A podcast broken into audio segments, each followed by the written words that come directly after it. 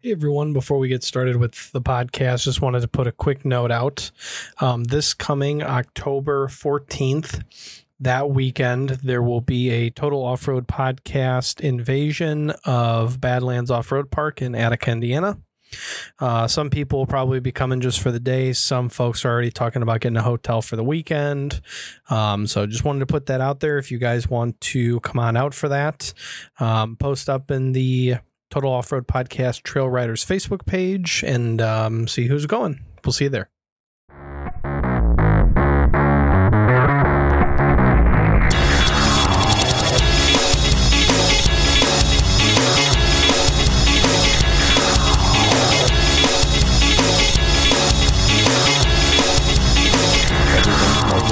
Stock rigged a full-blown L S-powered two buckies on stickies. This is the Total Off-Road Podcast. I'm Mike. And I'm Derek, and this is episode one eighty-five. Mike, yeah. We did it. We did it for real this time. We didn't even mess around. Not only did we not mess around with the intro, now you've gone wheeling too. We have both been wheeling. That is We've something both- that we did also. The drought has been broken. The Dude. listeners will now be drowning in wheeling content. I'll tell you what, I've been thirsty. You you have been thirsty. Also, I want to call you out on your background. Oh yeah, I, I didn't even know this was a thing. I was I wanted to voice and video to make sure that I had my uh, headphone and microphone settings correct. I did not, by the way, because I couldn't hear Derek during the beginning of this. Uh, and I was just scrolling and it said something about backgrounds and I was like, what the hell is this shit? So I turned it on. So it's, I don't, I don't know what's going on here. I'm going to screenshot it and we'll maybe do something with that. There you go. I mean, God damn it. It didn't fucking save. Ah, uh, you suck. I do suck. My laptop at work has a different screen cap program than my laptop at or my computer at home. So I probably need to just fix that. Anyway. Uh, Mike, you did some wheeling. Where did you go? I went to Dubuque, Iowa, and I wheeled at Core, the complete off-road experience, aka Kiddernote. The complete. I don't even know anymore. The complete off-road experience. No. Oh, the complete and total number one. Good shit. Time, off-road good time experience or something like that. Complete. And total number one good time off-road experience. Man, it's been so long. I don't even remember. The complete and total off-road. I have to like write good. the words cater the, the acronym down. Just yeah, to know. I just did that. T O R N O G T E. Complete and total off-road number one good time extravaganza. There we go. We got That's it. We nailed it. it. Is. Third time's the charm.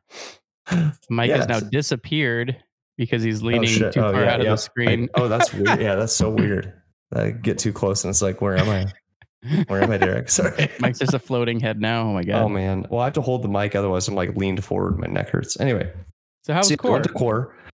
Uh, it was a good time. We we're going to have a whole episode or two dedicated to that. Uh, probably just one. It was just a couple of days of wheeling. Uh, that'll probably be with Kyle or Steve or both of them if they are available to record soon. I hope so. Um, but overall, ex- good experience. I got Snow Day back, uh, which you all know if you listened to the last one. Did some basic maintenance, loaded on the trailer. I had a a fairly uh, uneventful trip, which is great. Uh, I picked up Growy at his house, and he was my co-pilot. He definitely earned his spot, but we'll talk about that on the next one. Nice. Uh, but Snow Day did great. Um, other than some body damage, uh, really nothing to report. That's awesome. Yeah, um, it, was, it was just no good. Trailer tire woes this time. No, hopefully. It was as smooth as silk. Not only does it have four new trailer tires, but they're also balanced, and it was an incredibly smooth ride. Nice. That's awesome. Yeah. Well, um, I the the rest of this episode will be me talking about the the second half of my Rubicon trip, um, but before that, um, I guess first let's let's talk about our our drinks. And I'm gonna get oh. it this time because I turned oh. off noise suppression. Are you ready? Yes. Are the listeners ready? It doesn't matter here. Yes, they are. Ah, uh, I heard it. Yay. And if I heard it, that means they heard it. Hell yeah. I'm drinking, oh God, Grains of Virtue Brewing Company, Mister Whisker. It is a Haitian stout with cacao nibs in it, and it has a picture of a cat on the front, and nice. It's a ten point five, so I'm going to be drunk by the end of this shit. Oh, wow, ten point five, dang son. Love for me. And of course, I'm drinking it out of my complete off-road koozie. Hell yeah. They have the number. Although you should be drinking it out of a glass, because most beer with that amount of A B V is better tasting when it gets to air out a bit. It's it's an okay beer. Um, it's not my favorite, but I'm just really ten and a half. You think it has some big bold flavors? You would. It do- actually it does, and I don't love all of them. Ah, that's it. So it does have big flavors that are just not your favorite flavors. They're not my favorite flavors. Yeah, it's not bad. It's it's a good beer, but I don't think putting it in a glass is going to fix it for me. I'm sorry. What kind of beer is it again? Uh, Haitian stout. Haitian stout. I'm not even sure I know what a Haitian stout is. Like, what makes it Haitian versus just any stout? The cacao nibs? I don't know. I don't know. That's pretty common anymore. Or it's becoming more popular. I don't know, man. Well, sorry, I'm also eating. No, no, it's totally fine. You're going to have a lot to say, and then I'm just going to be sitting here soaking it in. I need my I need my energy to talk through. Um, okay, wait. We're going to do the same thing, I think, as last time. I'm going to take notes so I can show you pictures, although the pictures on day three aren't quite as much, but uh, we'll make it happen anyway. I gotcha. So I'm drinking a an oldie but a goodie. Uh, Triptych, A Wizard Is Never Late. This is one of my favorite Triptych beers. I, I probably say that a lot about Triptych beers, but it's my favorite brewery. This beer, I actually don't like out of a can. Pour it into a glass, and it's one of my favorites. I know that sounds crazy, but I'm not even kidding. When I drink it from the can, I think it's kind of gross. Pour it into a glass, it completely transforms. It That's is a uh, it's a hazy double I P A. I think it's uh, you know. It says seven point seven on their website, but I'm pretty sure the can said something different. Either way, it's around eight percent. It's uh, it's delicious. It's uh, been happening for a long time. They re-release it pretty often because it's so popular, and it's popular for a reason. It's uh, very fruity, very hoppy, very delicious. Can't wait to try it someday. Yes. I hope you I'm going to have you start shipping me beer. I mean, I can, I guess, as long as I can bubble wrap it or something, so it's not a disaster. I think, I mean, I think if you put can beer cans in a in a cardboard box and it was like pretty not moving around, like if it was a tight fitting cardboard box, mm-hmm. it'd be fine. I mean, um, I guess we should ask some of the guys that have shipped beers to the podcast in the past how they did it. Or I guess yeah. I could ask Ian, since he was always the one that opened the boxes. Yeah, that's true. You don't ask anybody to send us beer anymore because I have to go to three different fucking places, four oh different God, places. Yeah. It'd be terrible, but. I'm not sure. Like, okay, so when you go to ship a liquid, you have to say that, right? You have to be like, I'm shipping liquids, and then they tell you no, right? Isn't that just how that works? Maybe you pay extra. I'm not sure. You can also Maybe. just lie. I was going to say, I assume, and I could be wrong, that everybody just lies and sends it anyway and hopes for the best, because if a package that you sent ends up like breaking up and ruining a bunch of stuff, I assume you're liable for that.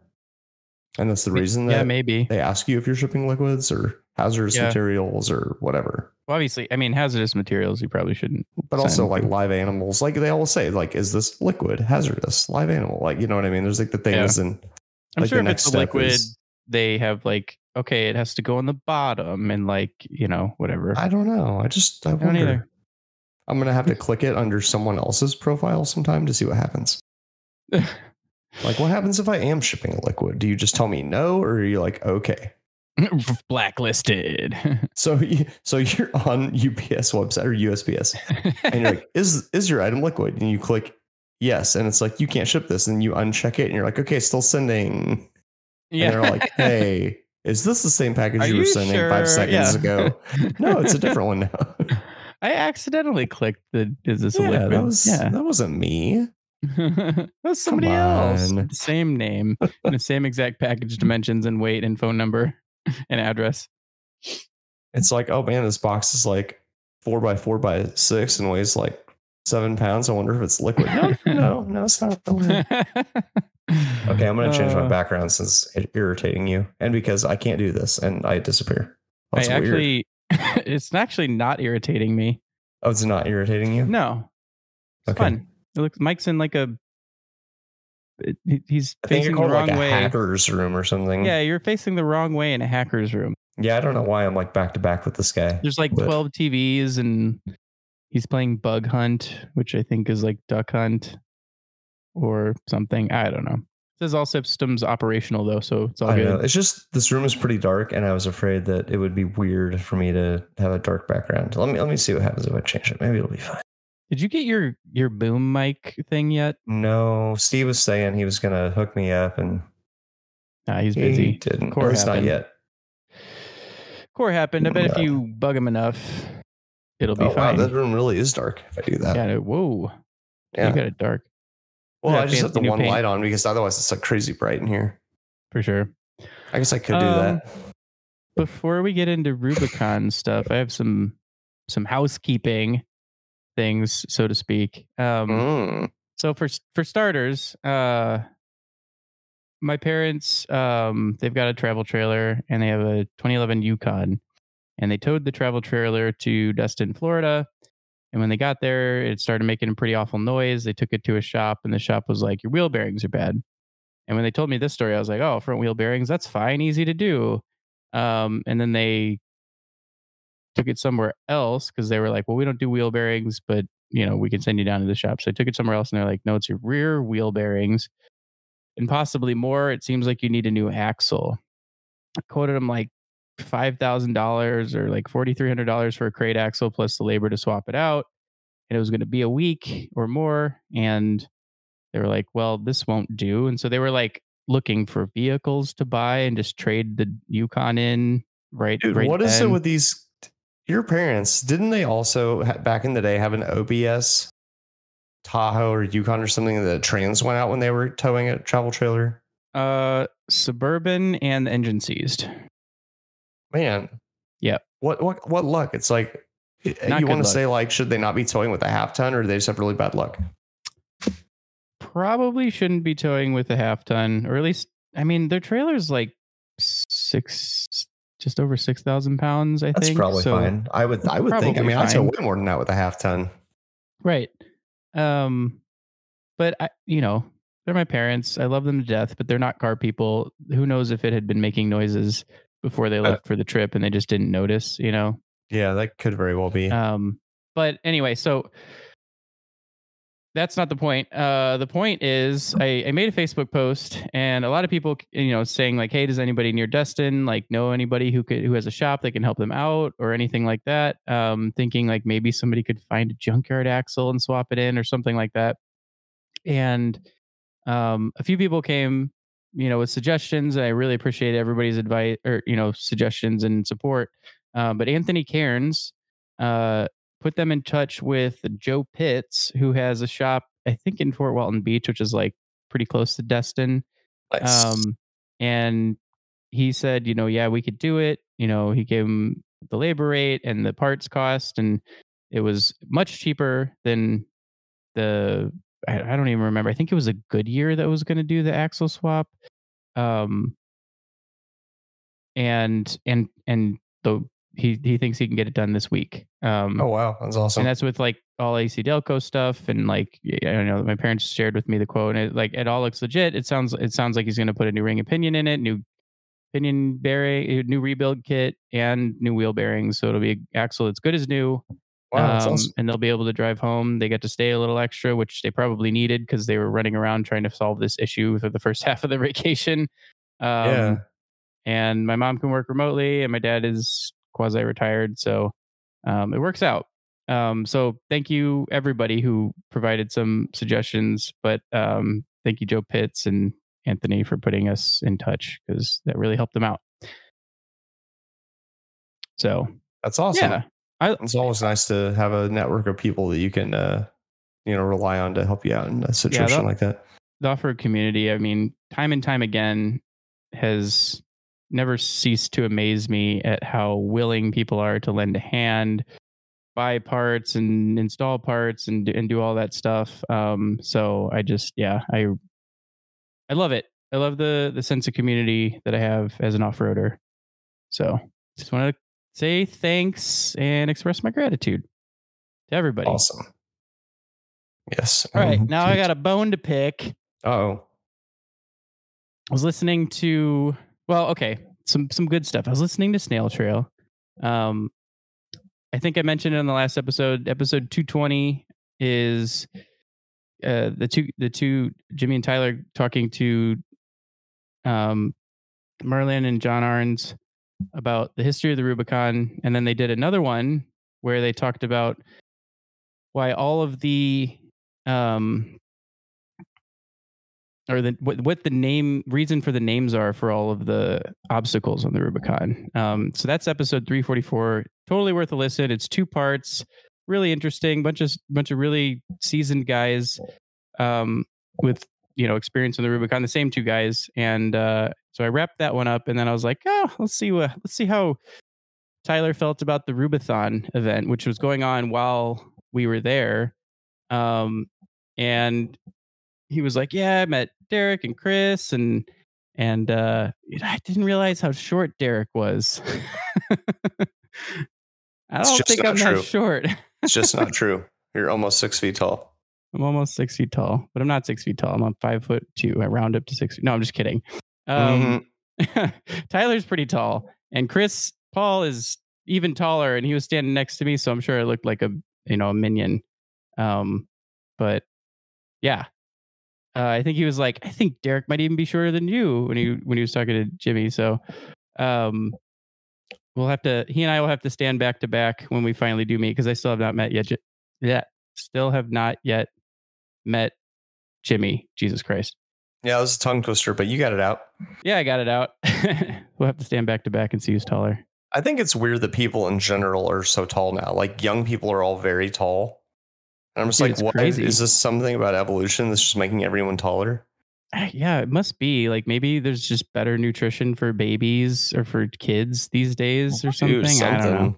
I feel I like feel everyone I work with is younger than me, and they're all taller than me. And I'm, it's I'm the same for me. And I'm not even like short. I'm just like an average height fella. But for some reason, everyone's like six two or above. And it's like, why is this happening? Dude, it's the same for me. I'm like, I'm five eleven, and like people are just towering over me at work. I'm like, how are you all this tall? Like the younger they are, the taller they are. It's crazy. Yeah, for real. And it may be true. Maybe it is better nutrition for babies. I hope that Elliot ends up being tall. Yeah. Or maybe maybe it's like growth spurts last longer or puberty lasts longer. I don't know. Who knows? I don't know anything about biology. Your wife would probably have some in, some insight on that, though. I mean, judge, she would probably say that it's based on family, and her entire family is short. So he doesn't have a very good chance. And my mom like, is short. And it's like, your mom's not that short. I mean, for I for a lady, I guess she's like five one or five two. Oh, I guess she's shorter than I thought. That's same height as Patty, five one or five two. Got it. Yeah, yeah, you know. Um, no big deal, whatever. Uh, that's not off-road related. I mean, no, but people people off-road, so I, I don't know. I I this I can't stretch this one. People off-road. Um, all We're right, talking last... about people, and people sometimes go off road, man, Derek. That's... That is off road related. That's right. um, the last thing I have is related to Snail Trail. It's not really directly related to Snail Trail, but uh, was this kind of funny thing that happened um, with somebody on the trail, and I didn't understand it at the time because it was through the radio, and I just heard you should after we after we ran into Tyler on the trail. Um, and we saw Kermit, which is awesome. I don't remember if I would talk through it. I think I did talk through it in the last episode, but, um, after I did, uh, run into him, somebody was like, man, we were talking about how the Hummers and the Silverado were just big, big booty Judies and mm-hmm. whales and so on and so forth. And, uh, somebody was like, you should rename your podcast Whale Trail.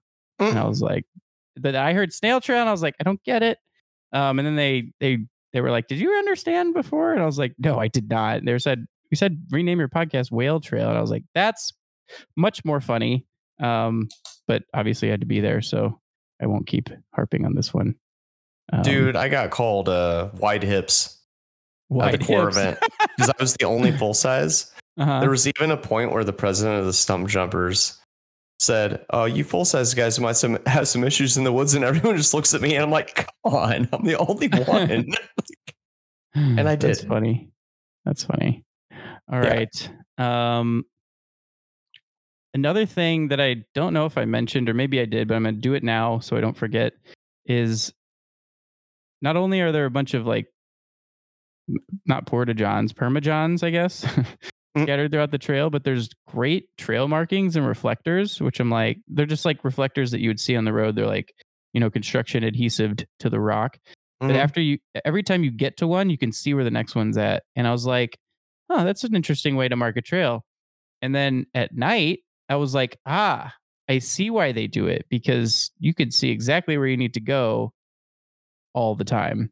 Um, wow, that's kind of incredible. Like, what an ingenious marking system to not only have them clearly marked, that you can see them from the next one, and that they're reflective. Yeah, it's totally, it's amazing. They're kind of hard to see during the day sometimes, um, but I mean, they're not impossible. And like, night is definitely way easier to get lost and end up. There was a section where we were driving out one uh, one of the nights, and like the the trail like veers to the left. It's near Andrews Rock for those who near who know Rubicon, going towards Loon. Um, and if you keep going straight, you die. It just literally drops off like forty or fifty feet.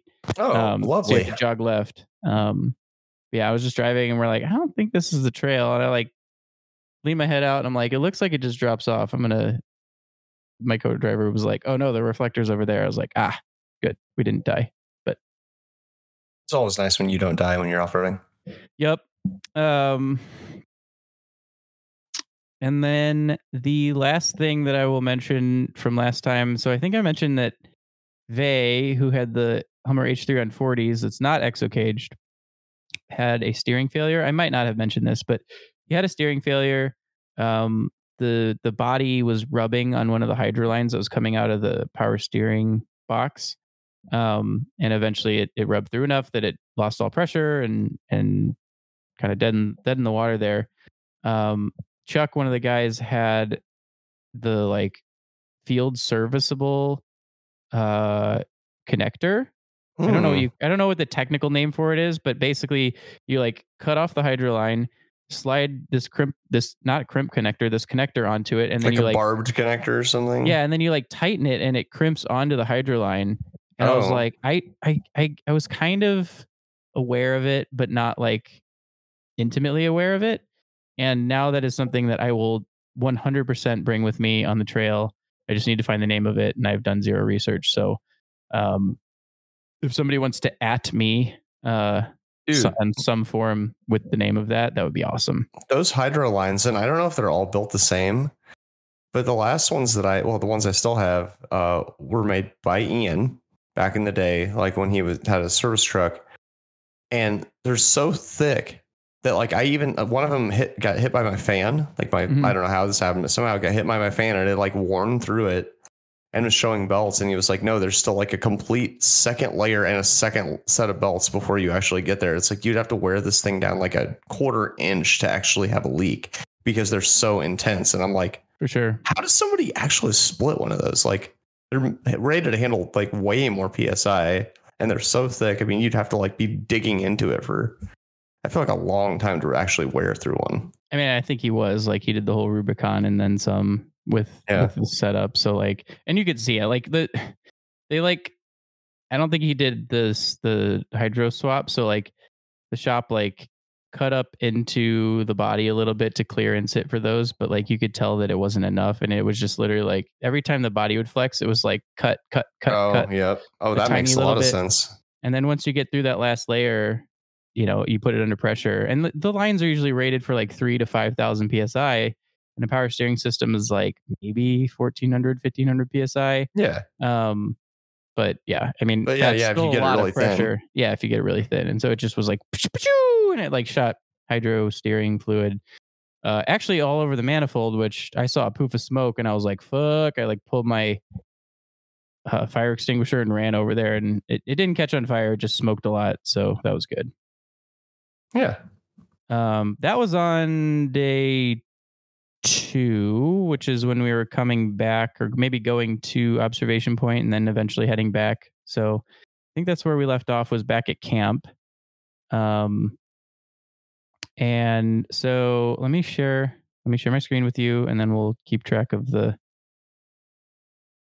uh, we'll keep track of the, the thingies, the pictures that I mentioned. So, so here's camp. It's the last picture on the post that I made on the Trail Riders page. Um, really beautiful space. Like, are you sharing that in the chat for, on this? Uh, my, you got to check my stream. Oh, you're literally streaming it. Yeah. Okay, hold on. I can figure this out. It doesn't say you're streaming. Oh, yeah, it does. Aha, I'm dumb. Oh, yeah. Right, I was oh, wow. going to make a pause marker, but I don't need to now. Okay. No, no, no. It's cool. I got it. I got it. So we're at camp. Um, and uh, let's see. I okay, so we went through the V notch going back towards the R T F loop. Okay, actually, let me let me step take a step back. So the plan was to wake up, do the R T F loop, which we were told takes two to four hours, and then head to Old Sluice, which was on the way back to Loon Lake, which is where we were supposed to camp um, on Saturday, which is Saturday, which is day three at night, and then people would leave Sunday morning. Um, you know, right at the beginning of the trail and head home. Um, at the time, I wasn't sure if I wanted to do Old Sluice. Um, I think there is like a a, a squeeze rock or a, a rock that you lean into to do it the proper way, but apparently there's a bypass. So I was like, well, at least I'll walk it and maybe watch some of the other guys do it and put eyes on it. Um, and you know, I, I like to save the glass. I'm not afraid of body damage, but I would like to save the glass. And it sounded like I would not save the glass. So um, if I could do that, I was definitely willing to do it. Um, so that was the plan. Yeah, I get you. So we'll, uh, we'll start with the fun part. So I'm calling it day three point one. Um, so we head out. Uh, we go down the slabs, um, which, you know, look, well, they look kind of like this. Yeah, but like gigantic rocks, gigantic slabs of granite. Um, and so I'll just save that as image one. Sorry, people have to listen to this probably. You'll get to see this eventually. Well, hopefully by the time that you're listening to this, it's out, right? That you yeah, posted I'll it? post. I'll post it on the Trail Riders before it, this episode gets posted. Oh man, that so, left top pick is very beautiful right there. Right here. Nope. I said left. Oh, sorry. Left. My left might oh. not be your left. That one. Yep. Yeah. Okay. So, so then we, we go down, um, not pictured. I break the other tie rod, uh, end. And in the V, I think it's called V notch rock, or it's a V shaped rock. It might not actually have a name. Um, but yeah, so that was just an annoyance at that point. We were headed down to a science. That was the second one that broke. Uh, I think we had it cha- fixed in about twelve minutes this time. Um, got back on the trail uh, and then headed to the R T F loop, which is called the Granite Loop, actually. Um, and it's on the Rubicon Trail Foundation private property. Um, but it's right off the main Rubicon Trail. It's just you turn left. And then you go down like a connector, and then you do a loop, and then you go back up the connector to the Rubicon Trail, and then you're done. Um, we were told that it would take about two to four hours. Uh, it it pretty much did. Um, we got down to the. Um, actually, let me give some history on it. So in twenty ten, the Rubicon Trail Foundation purchased around three hundred acres of private property that's north of the trail, um, mainly just to get sort of a foothold or a, a, a seat at the table with decisions about the Rubicon, so that, like, you know, government isn't just like, hey, let's do this thing that's really dumb and can hurt it or eventually get it closed. Yeah. Um, and so um, for a while, I guess the property just sat there. Um, and then in twenty twenty-one or twenty twenty-two, they added a loop, and then it's scattered with amazing obstacles and views. Um, It's a completely different view of the Rubicon, because in this section of the Rubicon, you're actually kind of curving around where the loop is. Um, so you like you're constantly going down the hill, then you get to the bottom, and then you're pretty much down at the lower level until you go up Cadillac Hill to the end where you can see everything. Um, this is kind of the area that you're looking at um, because everything else is sort of uphill and wooded. And so you're down in this area that's sort of open in the middle of everything. Um, so you get a totally different view of the Rubicon. Um, so is this part of the trail part of the Rubicon or not? It's attached to the Rubicon Trail. The Rubicon Trail is a, oh, I'm going to butcher it, county. It's not a county road. It's a county claimed road. Hmm. So it's not maintained. Well, it's sort of maintained, but it's not maintained like a road would be. Um, yeah, it'd be weird for them to pave the Rubicon. Yeah. Um, and so, but it's it's it's more or less public slash government owned land, whereas the R T F loop is on private property. So I guess they they do have the ability to close it at any time. Presumably they will not. Um, it's on private property, but it is open to the public.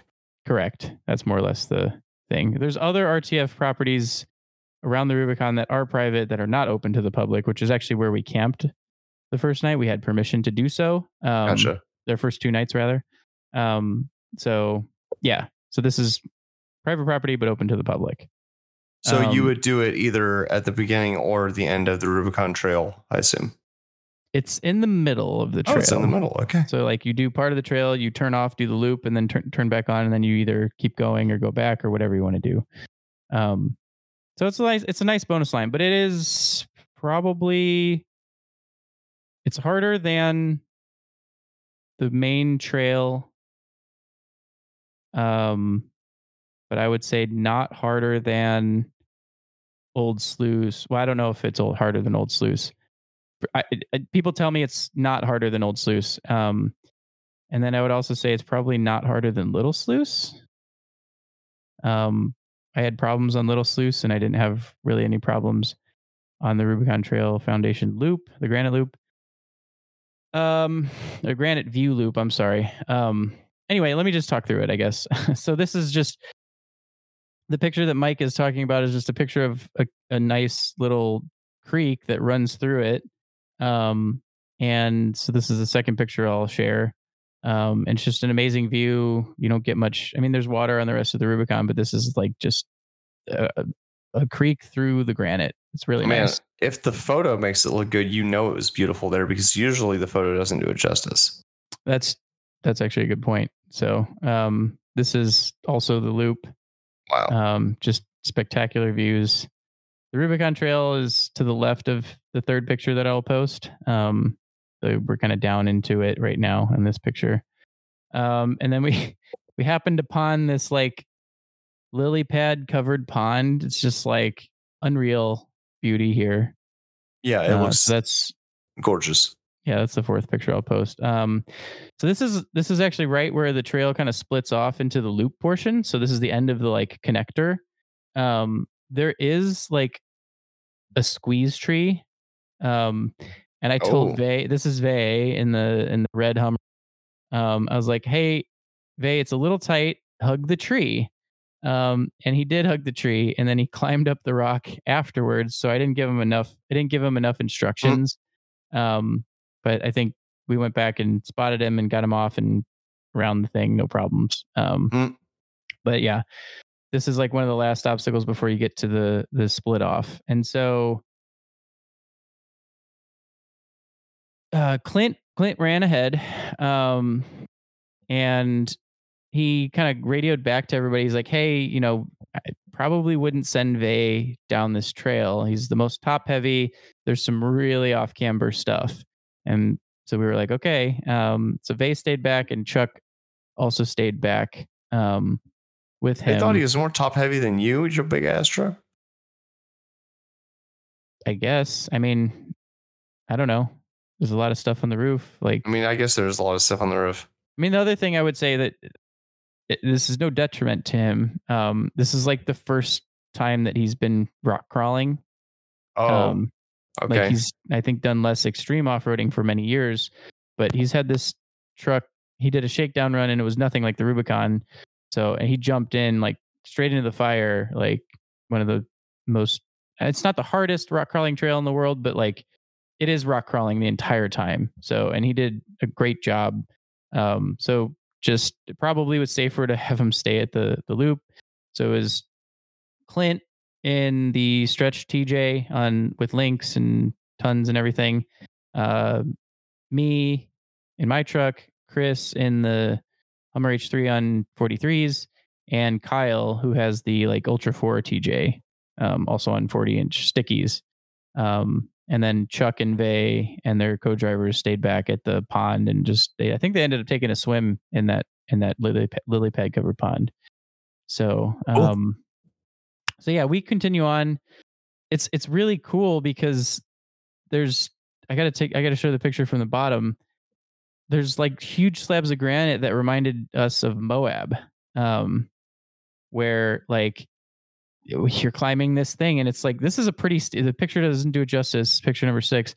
Um, it's a pretty steep climb. Of course, there's tons of traction because it's granite. Like we're yeah. not slipping tires or anything, but it just was like, you're looking at sky going up to the top of this thing and then you crest it and then it drops back down and, um, just really, really cool scenery. Um, there, I don't have pictures of the off camber stuff because we were scared for our lives. Um, so Chris goes ahead of me on this one and I watch him and he gets way left on this. Like you have to go around a tree and then there's, there's a leaning like mar- granite slab and it slides you down towards nothing. Right. Um, if you remember when we were at Windrock mm. and we're just constantly leaning downhill and there's like no trees to stop you rolling. Um, it wasn't quite as bad, but you'd sort of at least be one or two rolls. Um, and so he's like, that was pretty, That was pretty tippy. He calls back over on the radio and I was like, yeah, it looked pretty tippy. And so I saw a different line where you go higher up on the, on the slab that drops your right front tire down a little bit. I'm hoping to stabilize. Um, so I start taking that line and then I feel my diff ground out and then I start inching forward and then it starts sliding down the hill again because oh, no. now I don't have like one of the tire, the tires have less traction because the diff is, is dragging. Oh, geez. And so I keep going. But it keeps getting tippier and tippier and tippier. And I'm like, I don't, I don't really know what to do here, but we have to just keep going. Like there's no other solution except maybe winch. Um, it felt, it was definitely the tippiest part or the tippiest I'd ever felt on the Rubicon. Um, but I'm getting to, you know, have a better feel for my truck these days. And so I was like, we're okay. But as long, like, just don't want it to slide and like, Like if it slides a big slide and then stops, then like that could be dangerous. So I just kept yeah, going slow, sense. like literally inches at a time. I feel the front diff finally get past it. And then I turn uphill and then I feel the rear diff do the same thing. And oh the God. rear end actually kind of slids, slides downhill and points me up the hill better. So after that, it was fine. But yeah, it was definitely a tip, the tippiest part um, that I, that I had had on the Rubicon. Um, thus far, and I'd done the whole thing minus Old Sluice. So, um, Jeez. so yeah, um, there was a couple other ones that were a little bit off camber, but that was definitely the worst. Um, so then we climbed that granite thing and we took a cool little picture with everybody's rigs. So I'll post nice. that one too, cause it's fun. Um, yeah, this is at the top of that granite slab climb. And then you just keep weaving in and out of the granite slabs. Um, And then, you know, there's like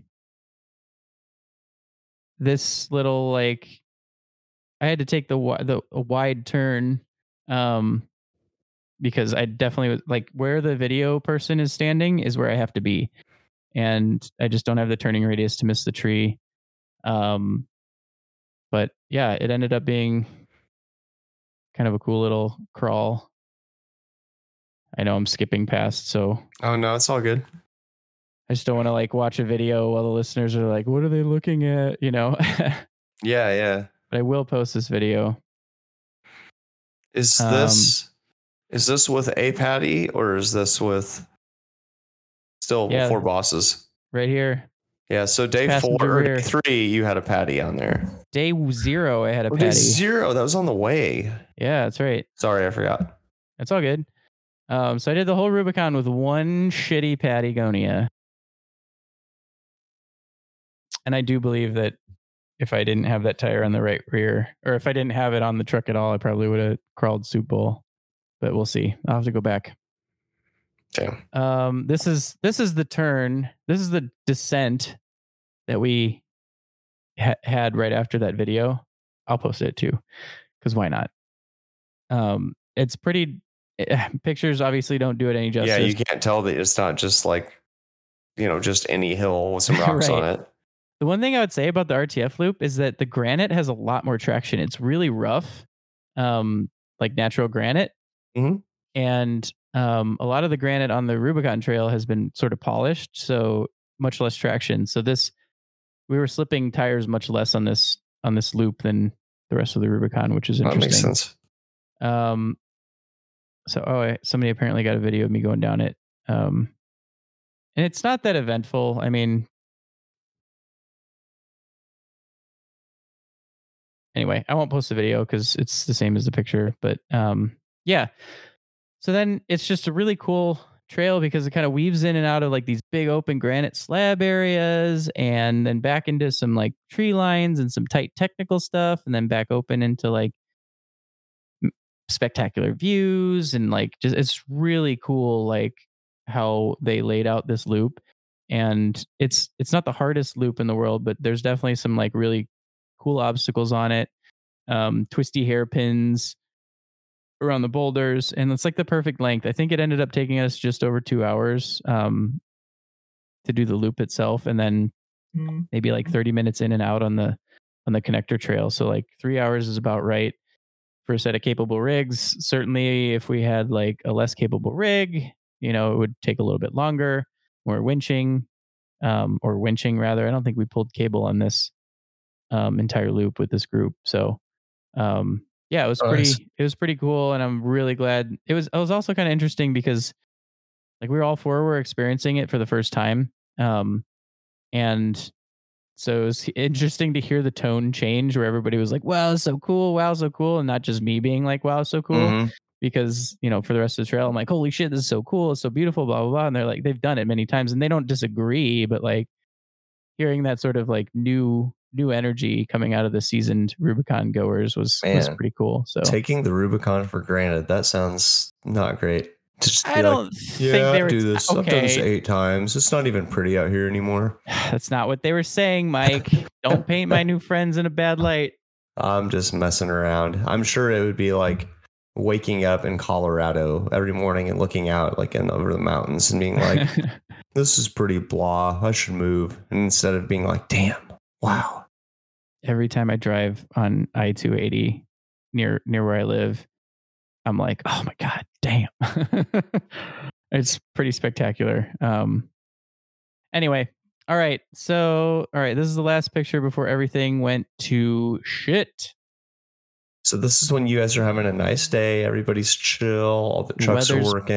It's all beautiful. All the trucks are working. The weather's perfect. We're like, oh man, I'm like, I was best day start, of wheeling ever. At the start of the R T F loop, I was like, I don't know if I want to do our, you know, Old Sluice because I've had two tie rod ends break and like I have more. Well, I don't have offset ones, but I could get home. But like, I don't know if I want to deal with it. And then at the end of the R T F loop, I'm like, fuck yeah, let's let's do the Old Sluice. Like that was awesome. I'm pumped up. I'm ready to go.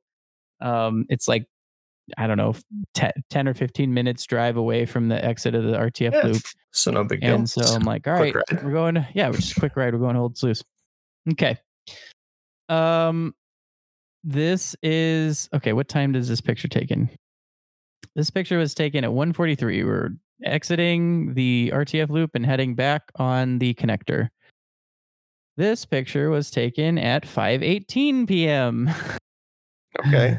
There were no pictures in between. Um, so let me let me talk through exactly what happened because uh, there is probably some GoPro footage of what happened um, on Jeff's camera. So um, Jeff was riding shotgun with Vey, who had the red Hummer H three on forties and fourteen bolts. Um, and Jeff has a YouTube channel called Sar Trail, T S A R T R A I L. Um, also the same as, as his Instagram. Um, and he's also got an H three. Um, he's from Colorado, so he was riding along for this trip, but um, I digress. So he was doing a lot of GoPro footage for his YouTube channel, and so he might have video of this, but it, probably not when uh, this episode comes out. Um, but I'll walk you through what happened. So in addition to some steering problems that Vey was having, periodically throughout the trail. Um, there's also a weird fueling issue, and it actually started like right at the very first obstacle of Rubicon uh, Gatekeeper, and um, the H three cut out. Uh, wouldn't start up again. Eventually, we we jumped it, and I think then it started and stayed running. I was like, oh no, the alternator's bad, but that wasn't the case. I think he's got two batteries. I think one of them probably has a dead cell, and he ran it pretty low the night before, and it probably was just enough to stay running when he started in the morning, um, but not enough time had passed to fully charge up the the other good cells. So there was also a fueling issue, which we found out was the root cause of it shutting off mid-trail. Um, and there was a couple times throughout the day where like we're like, what the like, why did it just shut off? And so we'd like check the fuse, and the fuse is blown. So there's probably a ground wire or a pinched wire somewhere that's causing the fuel pump or some something in the fuel system to stop working and shut off the engine. Um, and so we're leaving. There's there's this double waterfall where you like climb up one steep ledge of rocks, and then you kind of have to shimmy over and then climb another steep ledge of rocks. And he gets up the first ledge of rocks, and the truck shuts off. And he's like, what the hell do I do? Starts it up. It stays running for like two seconds and shuts off. Starts it up. Stays running for two seconds and shuts off. Starts it up. He gives it gas um, and stays running this time. And he goes over the second um, obstacle or the second waterfall and gets a little bit too far to the right. Um, and so both the front tires are barely cresting the hill, and the right rear is kind of down in a hole that's kind of undercut a little bit. And I think he was like, I just got to get up this because it's going to shut off again. And so he like gooses it pretty good. Um, and I watched the Hummer uh, bounce the rear tires off of the ground, underpower, and land. And then I saw the front dri- or the rear drive shaft break, and then I saw the front tires come off the ground and land also under power. And we thought at that point that only the f- rear drive shaft had broken. So we're like, hey, Vey, just hold on the brakes. Like, we'll winch you up. We start winching them up, and we hear, and we like ratchet strap up the rear drive shaft so it's not flopping around. Um, and then we hear the, the nastiest crunching sounds in the world uh, coming from the transfer case. But not not a single drop of auto- transmission fluid or transfer case fluid had dropped on the ground at this point. Um, and so we're like, well, we got to get him up to somewhere flat that we can fix what's going on. So we, we get him up there onto the flat over the waterfall and uh, pull the rear drive shaft. It's toast. Like the, the U-joint is broken beyond recognition. The oh, ears goodness. are kind of twisted. Um But it could be salvaged enough to get him off the trail. Um, so we, st- I start working on that. I pull the rear drive shaft, hammer out all of the, the broken parts, and cut out the U joint, the, the remains of the U joint, and then start working on fitting a new U joint in, filing it out. Julian, my co-driver and coworker, is helping me. Um, and then we, we like put the new U joint in, and it literally just. The caps just slide in because the uh, ears had been opened up yeah. so much. They're like, well, whatever, we'll weld it. We'll get you off the trail and that'll be fine. Um, we put it in, he puts it in gear, and then it rains parts onto the ground. Um, wow. So the transfer case grenaded. The transfer case grenaded, still not leaking a drop of A T F, and it's not empty. Um, because what? when we pulled the, the drive shafts as a slip yoke, like it came out. The top of the housing of the transfer case just exploded, and the parts that were on the ground were chain pieces and another oh components. God. So I think the chain exploded when the front when the front landed under power. So rear drive shaft broke, probably still spinning, and then the front landed and probably grenaded the transfer case uh, once it got traction there. So, so that was fun. Um, what do you do when you have a seven thousand pound Hummer stuck in literally the middle of the Rubicon? Mm. This this is what you do. Drag it out. You drag it out. Um, fortunately, the engine still ran. Um, so picture number ten is me hooked up to the Hummer with a, a kinetic rope, um, and uh, actually, hold on because. There's, well, we did not take many pictures. Okay. So there's more to this. I was not the first person to hook up to the Hummer. Um, it was going to be Hummer saves Hummer. And so Chris, Chris hooks up to Vey and starts pulling him up the trail. They get to like the first obstacle. A lot of things become obstacles when you're towing seven thousand pounds of dead weight. Um, they get to the first obstacle. And I think Chris gives it enough power to get over. And there's a loud clicking noise. And we're like, what's going on? That's weird. Um, and then he keeps pulling him and he's like, something feels wrong. And so he gets out.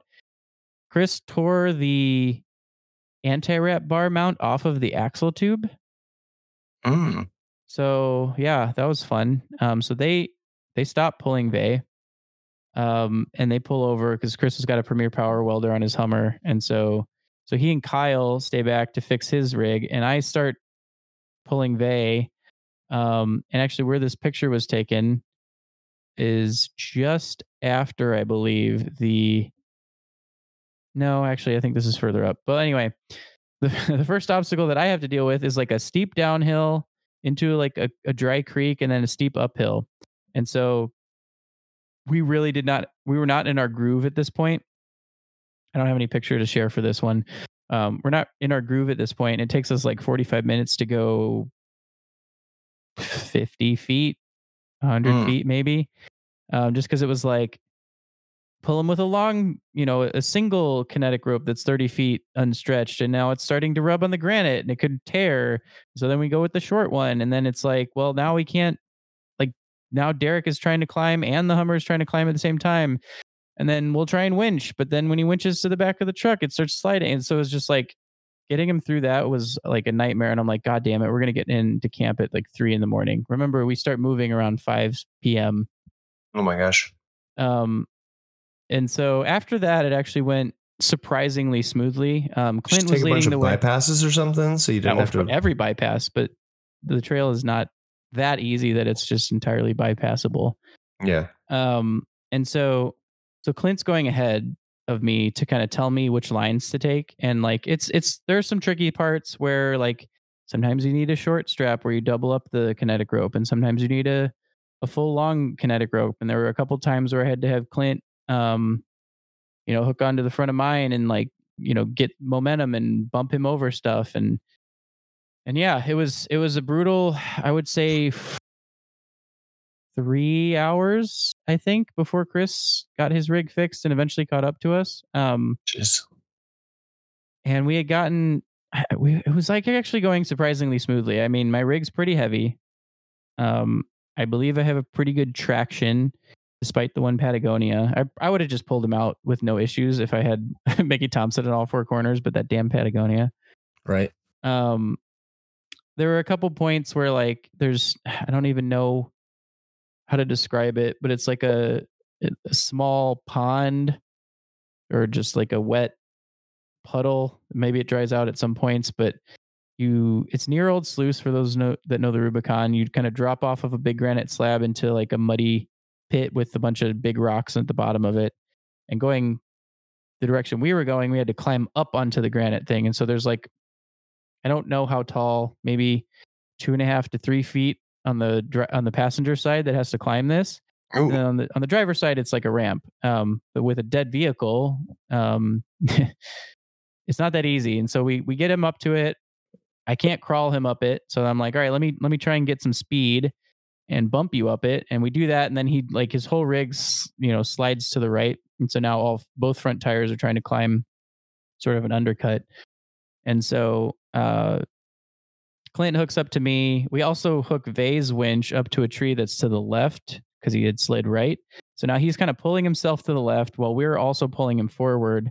And we did end up getting him up that. It took a little bit of effort, but by that time we kind of had it dialed where like we knew how to bump it. We knew how to like, you know, do this, that, and the other thing to like make sure that we were, you know, getting him up the obstacles effectively. And I think the hardest part at this point was on like sort of the off camber, not super off camber, but the off camber stuff. Like when you go around a turn, it would just pull the rear end towards the Hummer. Um, so it would like get me off my line, and then, you know, trying to get him to stay on his line was tricky too. So, um, but we, we made a good team. Clint was kind of calling out like, go this way, go that way. Um, there was also Kevin was walking alongside of everybody to try and spot and also when we would need to go from a long rope to a doubled up rope, um, he would do that too. And, and Julian was helping out. Like everybody was just all hands on deck. And then when, um, you know, so like three or three and a half hours of that, uh, we got to, I don't Oof. even know. I don't know if it's called anything, um, but there's a climb going towards Loop before you get to Little Sluice. There's a climb where it kind of jogs and then goes up a really rocky, long climb. And there's like a lot of medium to large size boulders. And so at that point, and there's a turn at the bottom of it. So I'm like, all right, I can get up this. Um, and I think if we can get you around this like turn, I can get you up it. But it was like, he was kind of, I was pulling him into a rock that was climbing, that he was trying to climb, but I couldn't get him up it because it was too big. And so, and it was like too late. We had to back him up and there was nobody behind him to winch him back. Um, and then he tried winching to the left. And at that point, Chris finally caught up to us. Chris somehow managed to get around him, winched him around that rock to himself or to Chris's Hummer, and then got him sort of lined up. And I think then I pulled him up the rest of the way. And then at that point I was like, Chris, do you mind taking over? I need a break. And he was like, totally, like, no problem. Like, you did so much. Um, and like, not to toot my own horn, but Chris was like, you guys made it so much further than I thought you were. Like, we kept uh, driving and kept driving and kept driving. And we're like, where are they? Where are they? Where are they?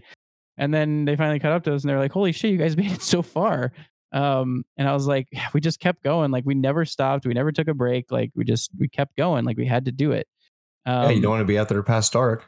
Yeah, and it was at this point the sun was not visible. Um, the sun had set, but like it was still kind of light outside. So Chris was like, "Yeah, I'll take over." So like, I'm like, "I need to eat. Like, I haven't eaten. I don't think we ate lunch. Or we might have had a, a sandwich or something." I'm like, "Let's make some food real quick." Like, we just made a sandwich, took a break, um, and then caught up to him. So they go around little little Sluice because that's a really gnarly path. Um, they take the, the Little Sluice bypass. I don't know what it's called.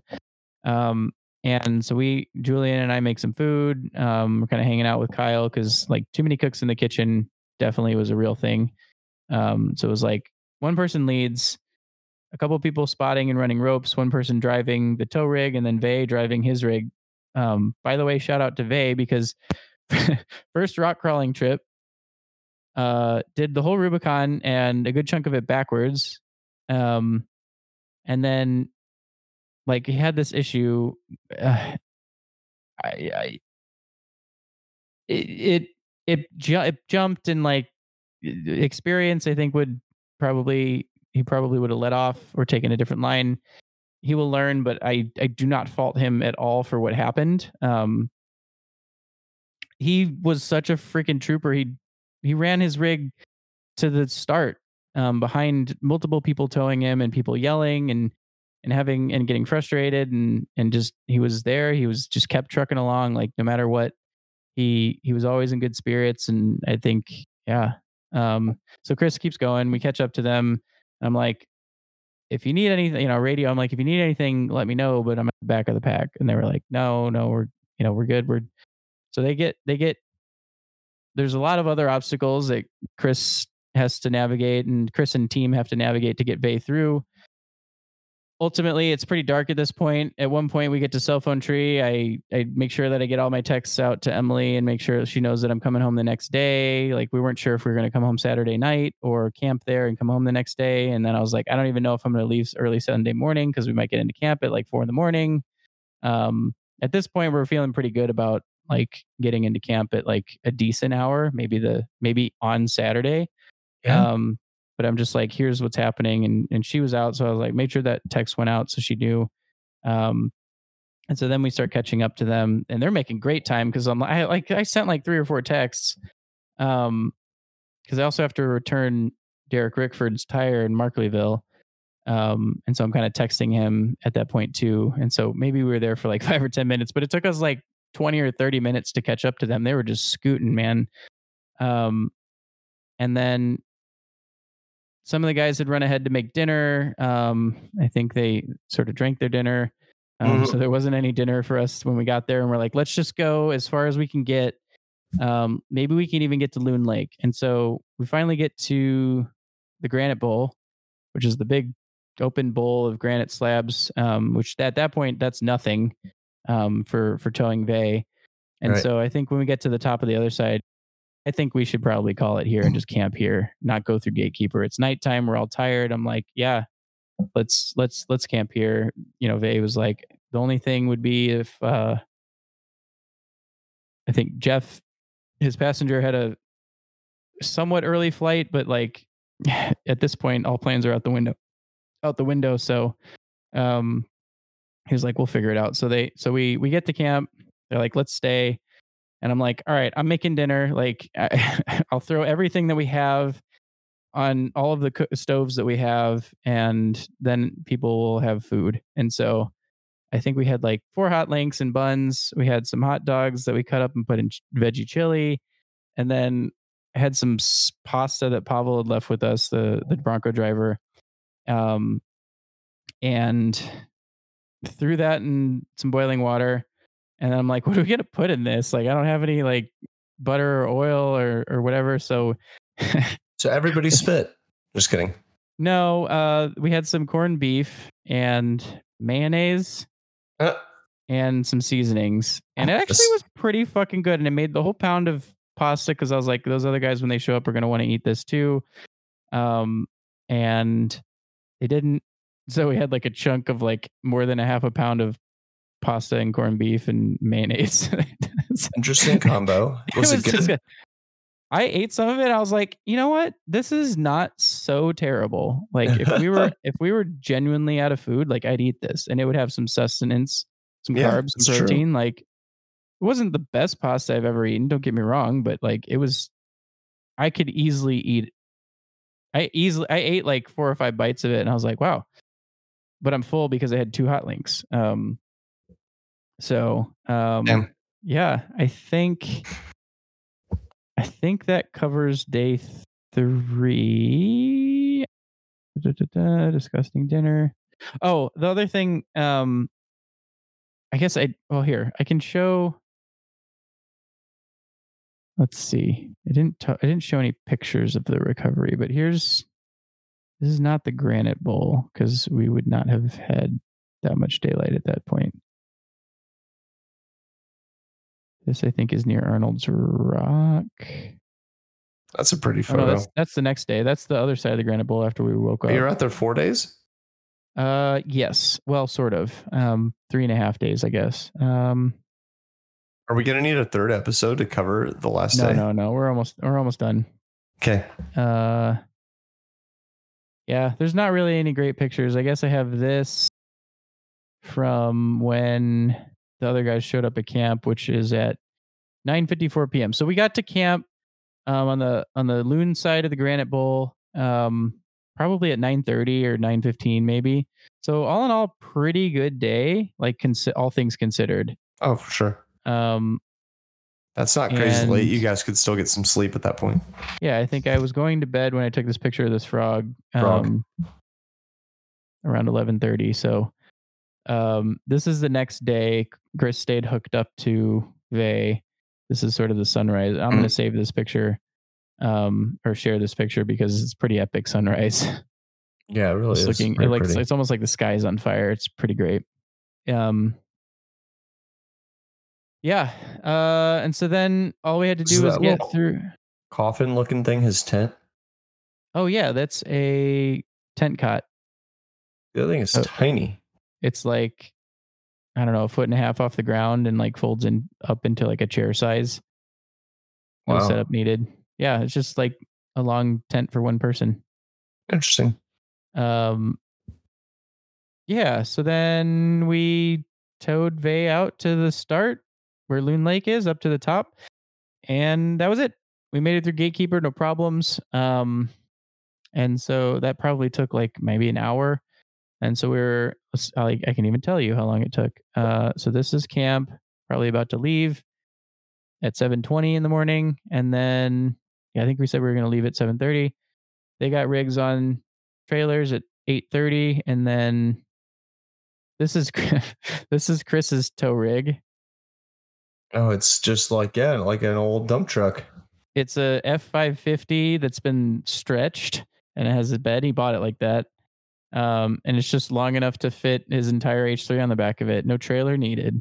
Wow. Um, and he was saying that, and it's four wheel drive, which is cool. Oh, that um, is he was cool. saying that when he goes to like Hammers and stuff, he can tow like a travel trailer uh, behind it and tow the oh, Hummer wow. and still not be overweight. That is awesome. So I will save this video. I think we're at twelve. I'll share that too. All right, cool. Um, yeah. So then we left, I guess, like right after that, which was nine in the morning, roughly.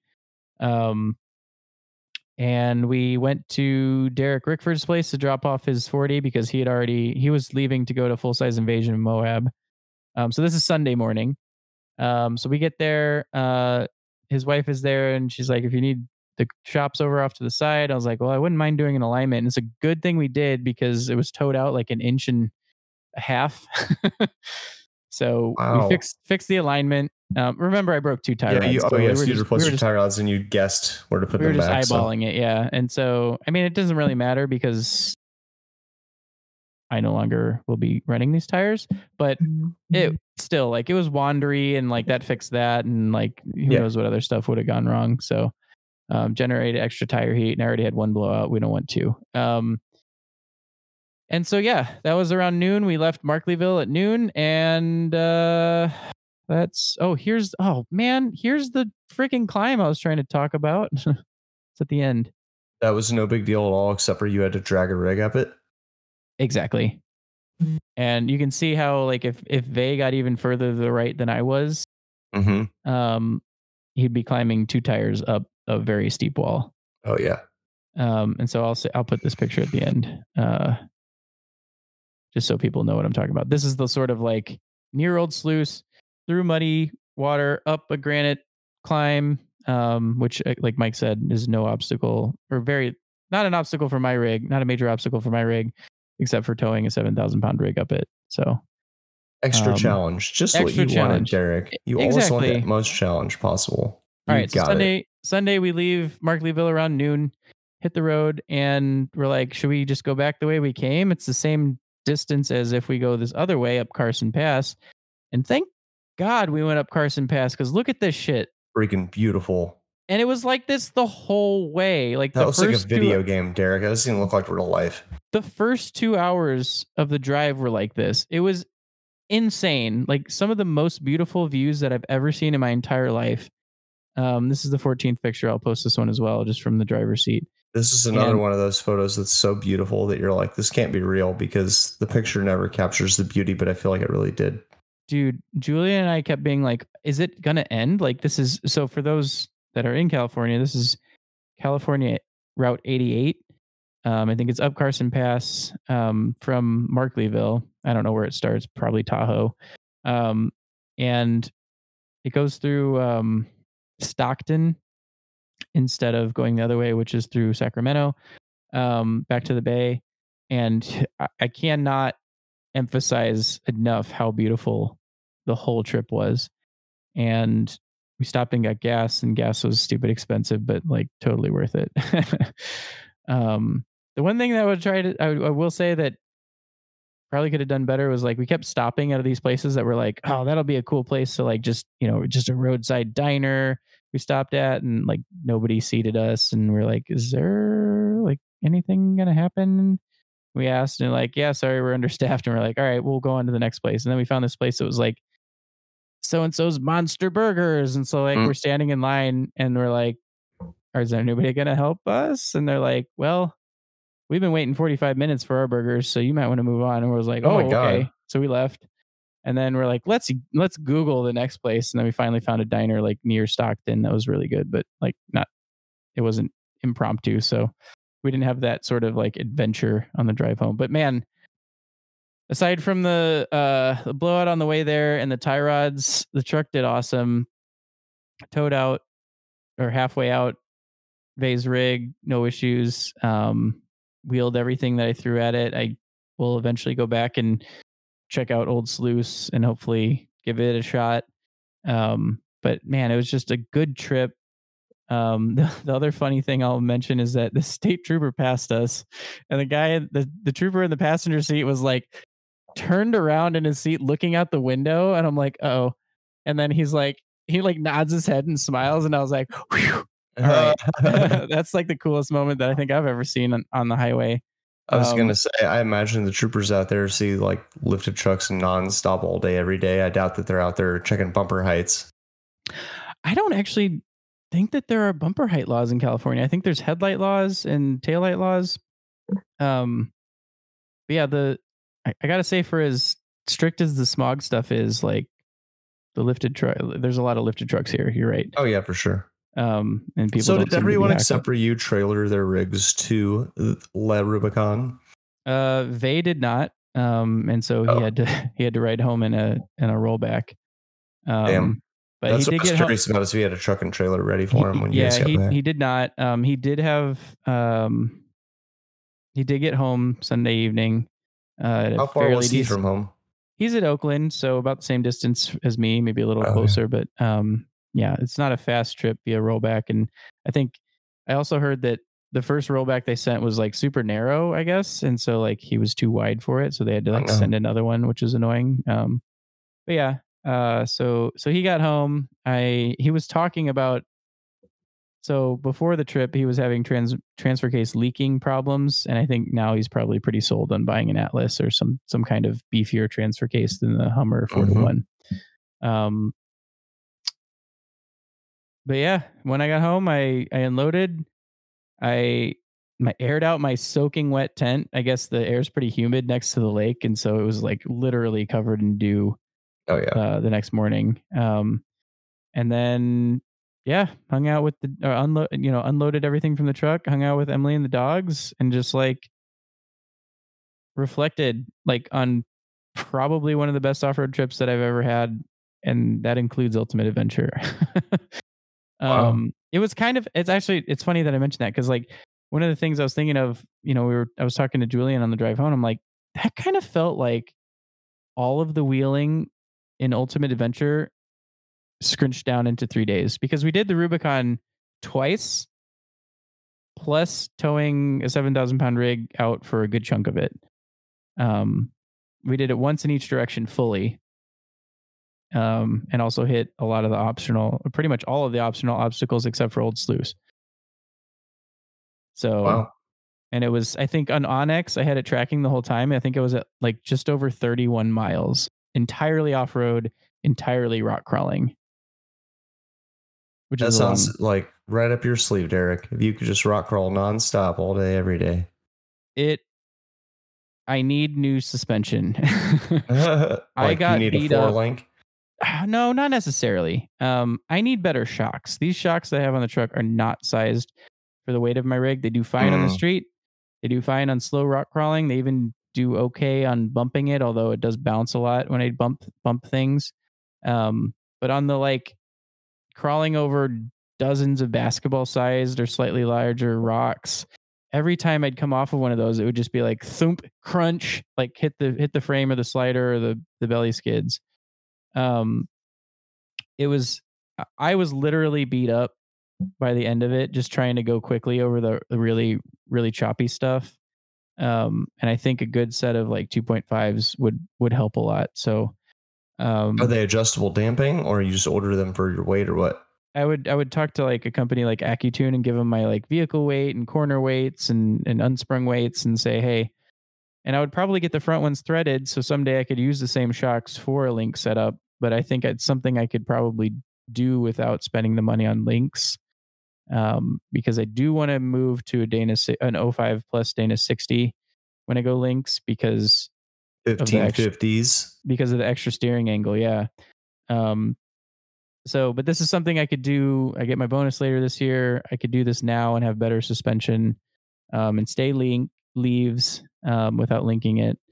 Um, so I think that's probably what I'll do. I priced it out. It's not cheap. Um, just over three grand. Um, for but shocks. Man, yeah, for four shocks, right? Two threaded, um, eventually coilovers, and that's with springs. So I think they'll be a little bit cheaper. So maybe it's just under three grand, but.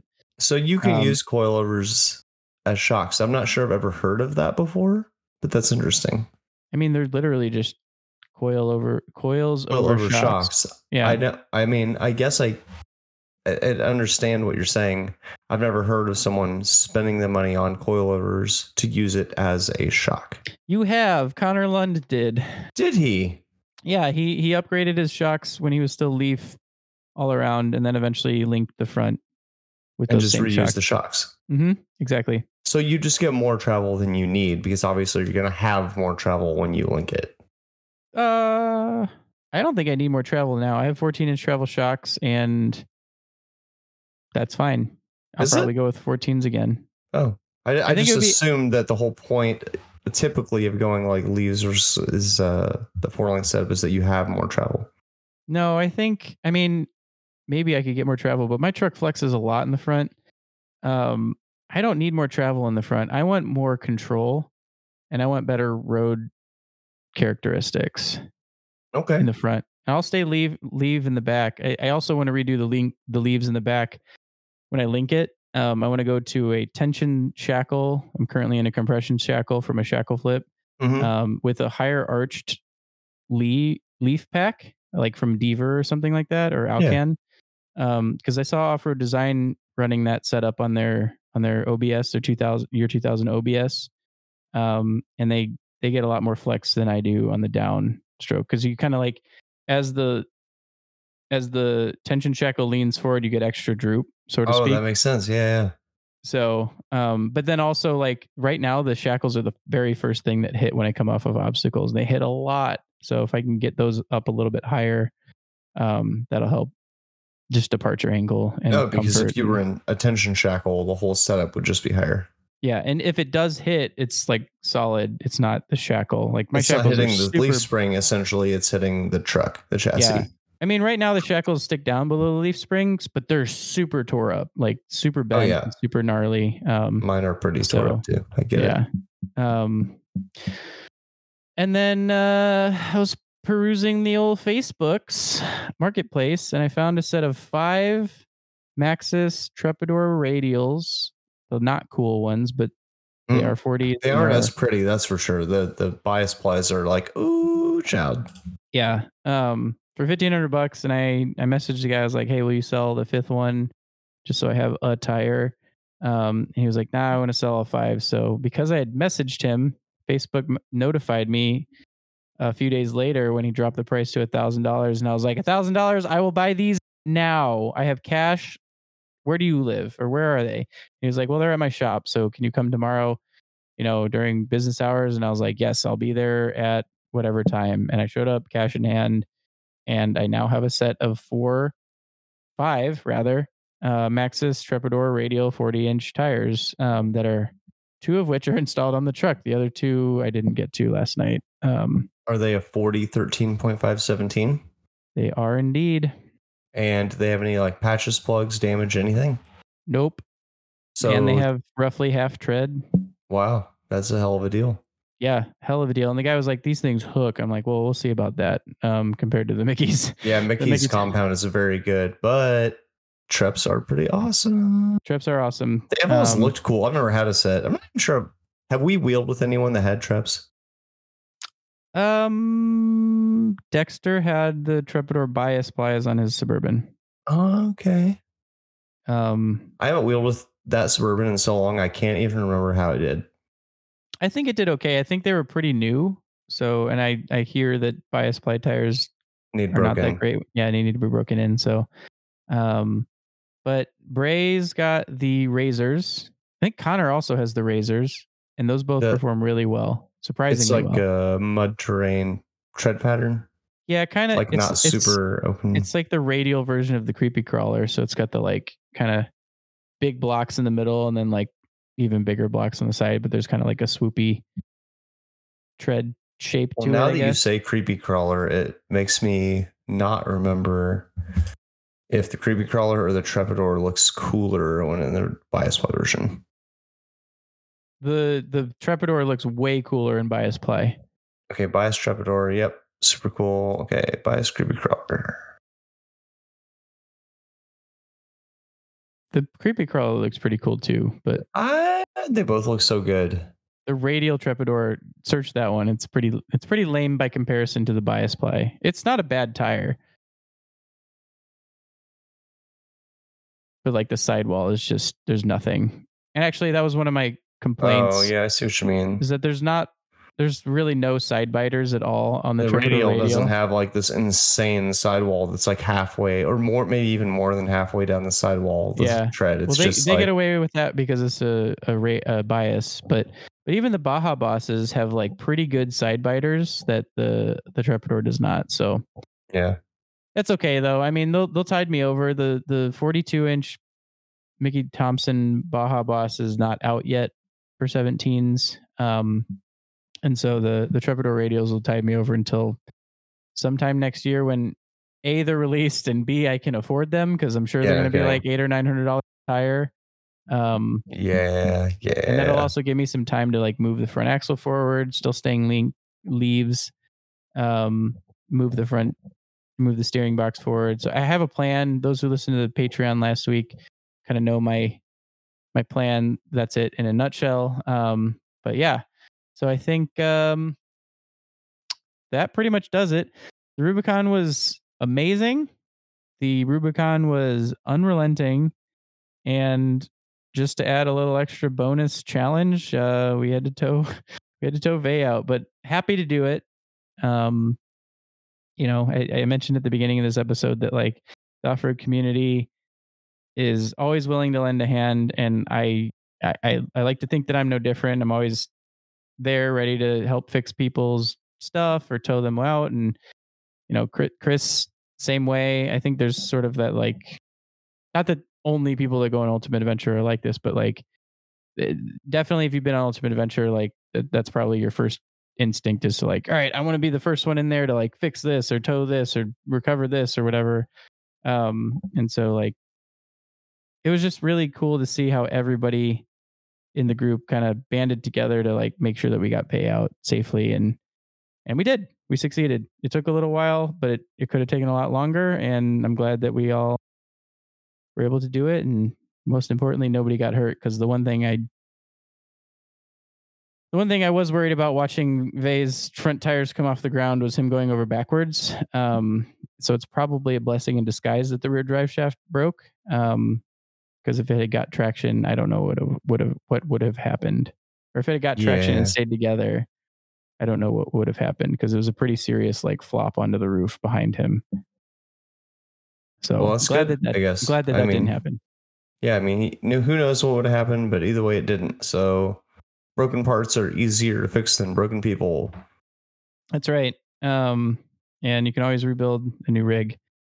Uh, you can't rebuild the person. Well, I guess you can. People heal, but. Not you could have a broken. bionic body and be like Terminator-y. Be fun. Yeah, that's like an Archer. Yeah. Um, and Julian, my co-driver and co-worker, was an awesome uh, co-driver and I guess passenger. Like, just always willing to lend a hand. Helped cook on nights that we were like getting in late and stuff. And like, he also helped. He bought all the food um, for me and Pavel. Um, and so. Uh, really happy to have him come along too. So it's always good to have, you know, a passenger. I, d- I didn't expect any of that. Um, so it's, it's nice to have for sure, but, uh, definitely makes, you know, it, it's, it's much better to have somebody who's like helping out and like interested in off-roading and experienced in off-roading. Um, absolutely. Than, than not. But I also am happy to have people that aren't experienced in off-roading come with me. Yeah, because it's uh, it's good either way, because one way you have somebody that can really help and knows a lot and it's probably interesting. And just seeing the joy that a new person experiences when they go off-road for the first time, that can be pretty rewarding, too. For sure. Well, and it was definitely not Julian's first time off-road, but he had not been on the Rubicon before. And he was a little he has an eighty series that's on thirty-fives, triple locked. He's a little concerned, like, oh, I don't know if my rig can do it. And I think he's like, yeah, now I know exactly what needs to be done um to my rig before I go and do it. And we also kind of learned like, let's just go through one direction and then be done at the end, because mm-hmm. it's fun.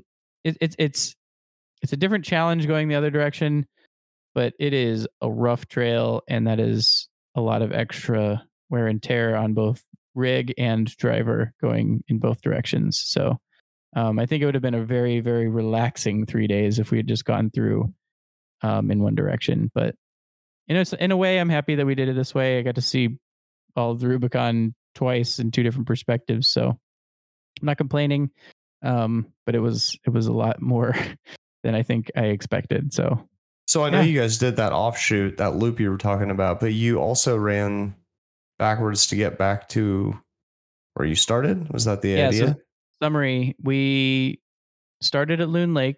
We camped at Spider Lake the first day, which is like not that far in, maybe a third of the way in. And then we went from Spider Lake, Spider Lake all the way to the end of the trail at Observation Point, and then back to Spider Lake in one day. Oh, wow. And then we went to the Rubicon Trail Loop, which was back towards the end of the trail. Not that far. I think maybe like an, an hour or so. Um, and then did the loop. And then, of course, we had to get Vey back. So we had to do basically half the trail, if you count the the the, the loop, um, to get back to Loon Lake with, with Vey in tow. So we did essentially the whole trail plus a little bit of extra with the loop. We did the whole trail twice with a little bit of extra because of the loop. Cool. So, yeah. Two and a half times, we'll say. Yeah, it was awesome. A long trip, but it was one that I'll never forget. That's for sure. And next time so. you go, you'll be a Rubicon expert, and you'll be like, actually. Actually. Yeah, I mean, definitely not an expert. Um, but I think I definitely took in more of the trail doing it this way than just doing it once through. I think a lot of the things that I passed by the second time, I'm like, oh, that's whatever. Oh, that's an obstacle. Oh, oh, interesting. Oh, I remember this. So, like, yeah, in a way, I'm not, I'm not upset about it. So, it was cool. A good trip, and I can't wait to go back. But probably we'll go back next year when I have new suspension. There you go. Yeah, that's wonderful. That's all I got, man. Well. We've been talking. I've been talking mostly for like the last. I don't even know how long. No, it's all it's all good. This has been kind of a longer podcast. We should probably move over to the Patreon since it's getting to be pretty late over here. Yeah, let's talk through our our partners. Actually, I'll start because Complete Off-Road, uh, for all of your off-road needs, talk to Chris Willie. Uh, you can give him a call at five six three, five eight three, five three six three. Um, and I will be giving him a call for two more offset tie rod ends because I need spares for my next trip. Did I mention my shock issue? You did not. I didn't know if I mentioned it last trip. So I got Snow Day on the lift at work and realized I had a blown out shock. Not just blown out. Mm. Like you did mention it. I'm sorry. But did I mention that Chris was able to get them for me like right and away? Brought them to Core and you swapped them when you got there. I swapped only the leaking one. Me and Groby did it in the parking lot of Complete Off-Road before we went to day one of wheeling. Nice. But anyway, yeah, he found me shocks that weren't available somehow. I, I don't know how he did it, whatever. Anyway, thank you, Chris. You're amazing. He's amazing. Um, so if you have needs, m- mostly for off-road stuff, but maybe other needs too, call Chris.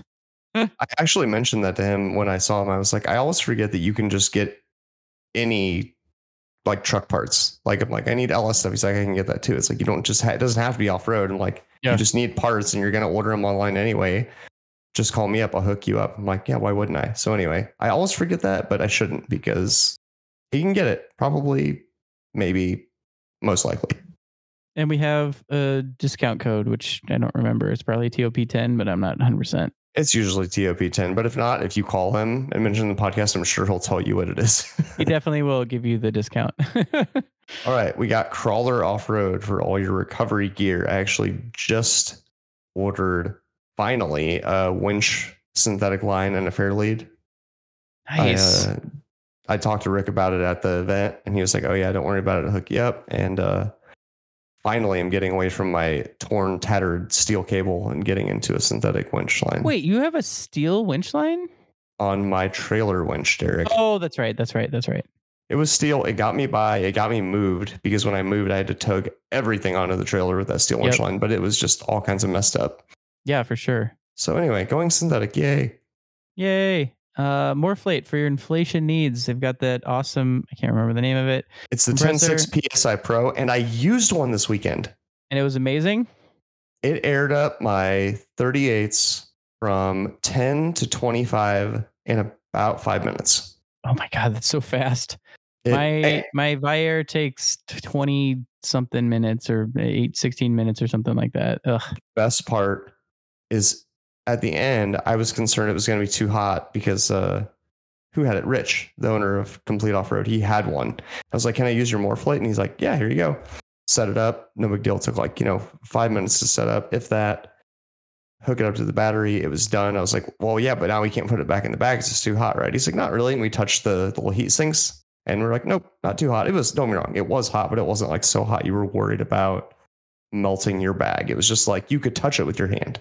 That's awesome. Yeah, my Vyer needs to air, cool off for like five or ten minutes before I can put it away. I was impressed. I really want one. I've wanted one a long time now. I live so close to the Badlands. I really feel like I should get one because now I'm just going to drive Snow Day there, air down real quick, air up real quick, drive home. Like, I just got yeah. I just got to drop them dollars. That's the that's the trick. Just drop them dollars. Well, they're a partner of the podcast, so maybe you'll have I know I can get dollars. A discount, but still ugh, the dollars.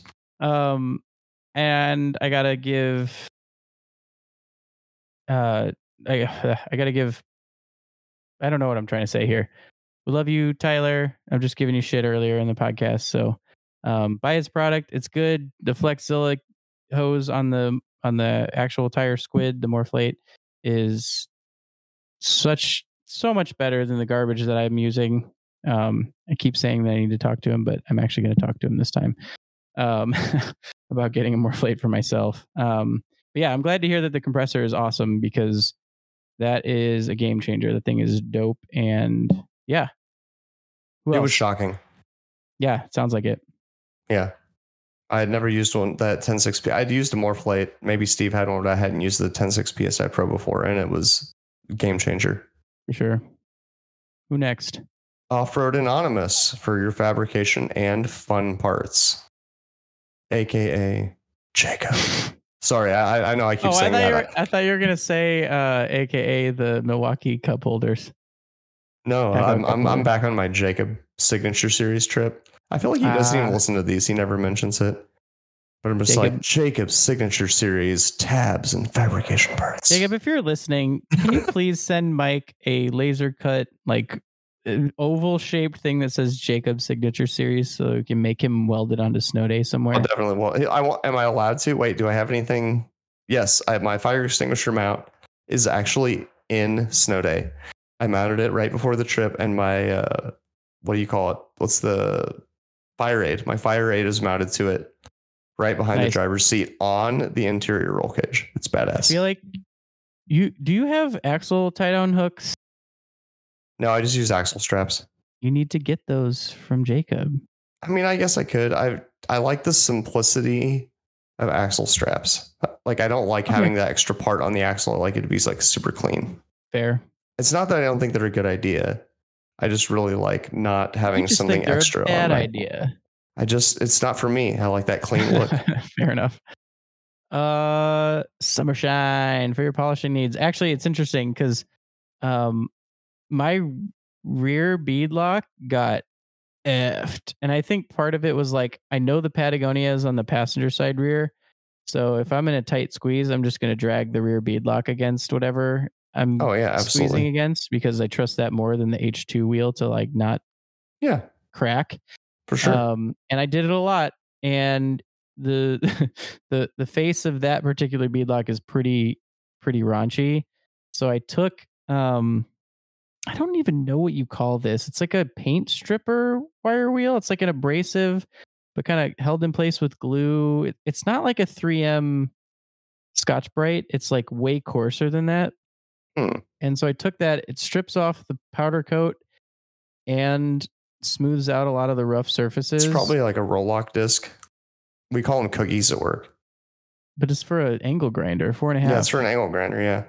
Oh, no, I'm no. sorry, it's not for angle. I was just for die grinders, but I mean... No, no, no, bigger. But it, it's it's like this thick. I'll, I'll find oh, wow. I'll find what it's called and we'll talk about it. Regardless, you use it to smooth out the... Gouges. Yeah, now, now, well, now two so far of my beadlock rings now have a brushed finish, mm. brushed aluminum. You should polish um, those real quick. Well, I that's what I was getting to. I was going to talk to Steve uh-huh. about getting some polishing compound and polishing them up when I, at least when I put the forty-twos on. I don't know if I do it before, but um, I get it. Yeah, a lot of work. I think one more, right? Oh, yeah. We can't forget Rad Designs. Shifty. Get Shifty. Right. I'm doing the, the silent shifting for Mike on the screen. Yes. When you need a shifter for nearly your anything and you're sick of your wobbly factory stick that kind of does stuff, call Rad Designs. And I think that's it. So we've called out the sponsors. We did it. We did, did our it. due diligence, Derek. We did it. We've All also right. been talking for way too long, and yep. I have to go to bed. But also, Mike, we have to report our Patreon. Mike, do you have last words? Oh, shit. You know what my last words are? This is something I I do it uh, for my own personal benefit when I wheel, but I also do it for other people when I ride with them. They hate it. I write a list of everything that your rig needs that you noticed while you're wheeling. Now, for me, it's great because I get home and I slowly check off that list. And then like a week later, I'm like, yep, ready to wheel again. Well, most people, I'm like, hey, I noticed this isn't working. Or they'll tell me it's not working. I write them a list and I send it to them. They're like, I hate you. Stop pointing out shit that's wrong with that rig. I'm like, I'm doing this for you. Doing you a favor. Anyway, I do the same while thing. You're wheeling, like the moment that you're like, oh shit, this is broken. I should really fix that. Or, oh shit, this is loose. I should really tighten that. Open up your notepad on your phone. Add it to the list. See, Derek does it too. I'm not kidding. It's so great because then you're never like, what was that thing? And then if you fix it, it's not something that next trip out, you're like, oh, it's broke. I'm done. Guys, guess what? One of my post-trip tasks was find forties. Check box. Look at that. There's nothing that feels good like marking something off your list, right? That's right. So good. Um, I still need to clean my kinetic rope. And I need to figure out what's going on with my oil pressure. It hit like seventy P S I on the drive home, according to the dash. Um, uh, that's a little and, high. Yeah, it seems a little high, doesn't it? Um, so I don't know. Yeah, uh, I, I plugged in my scan tool and it does not have the P I D for oil pressure. So need to figure that out. Um, but I'll probably change oil and see if that fixes it. And if not, then I don't know. Might be looking for a five three. Oh man, speaking of five threes, we got it. We got to hit the Patreon. Yeah, let's do it. All right. Thanks everybody for listening to episode one eighty-five, the Rubisode part two, and we'll catch you on the trail. Which we'll be on. Which we'll be on. Finally. Thank God. Yes.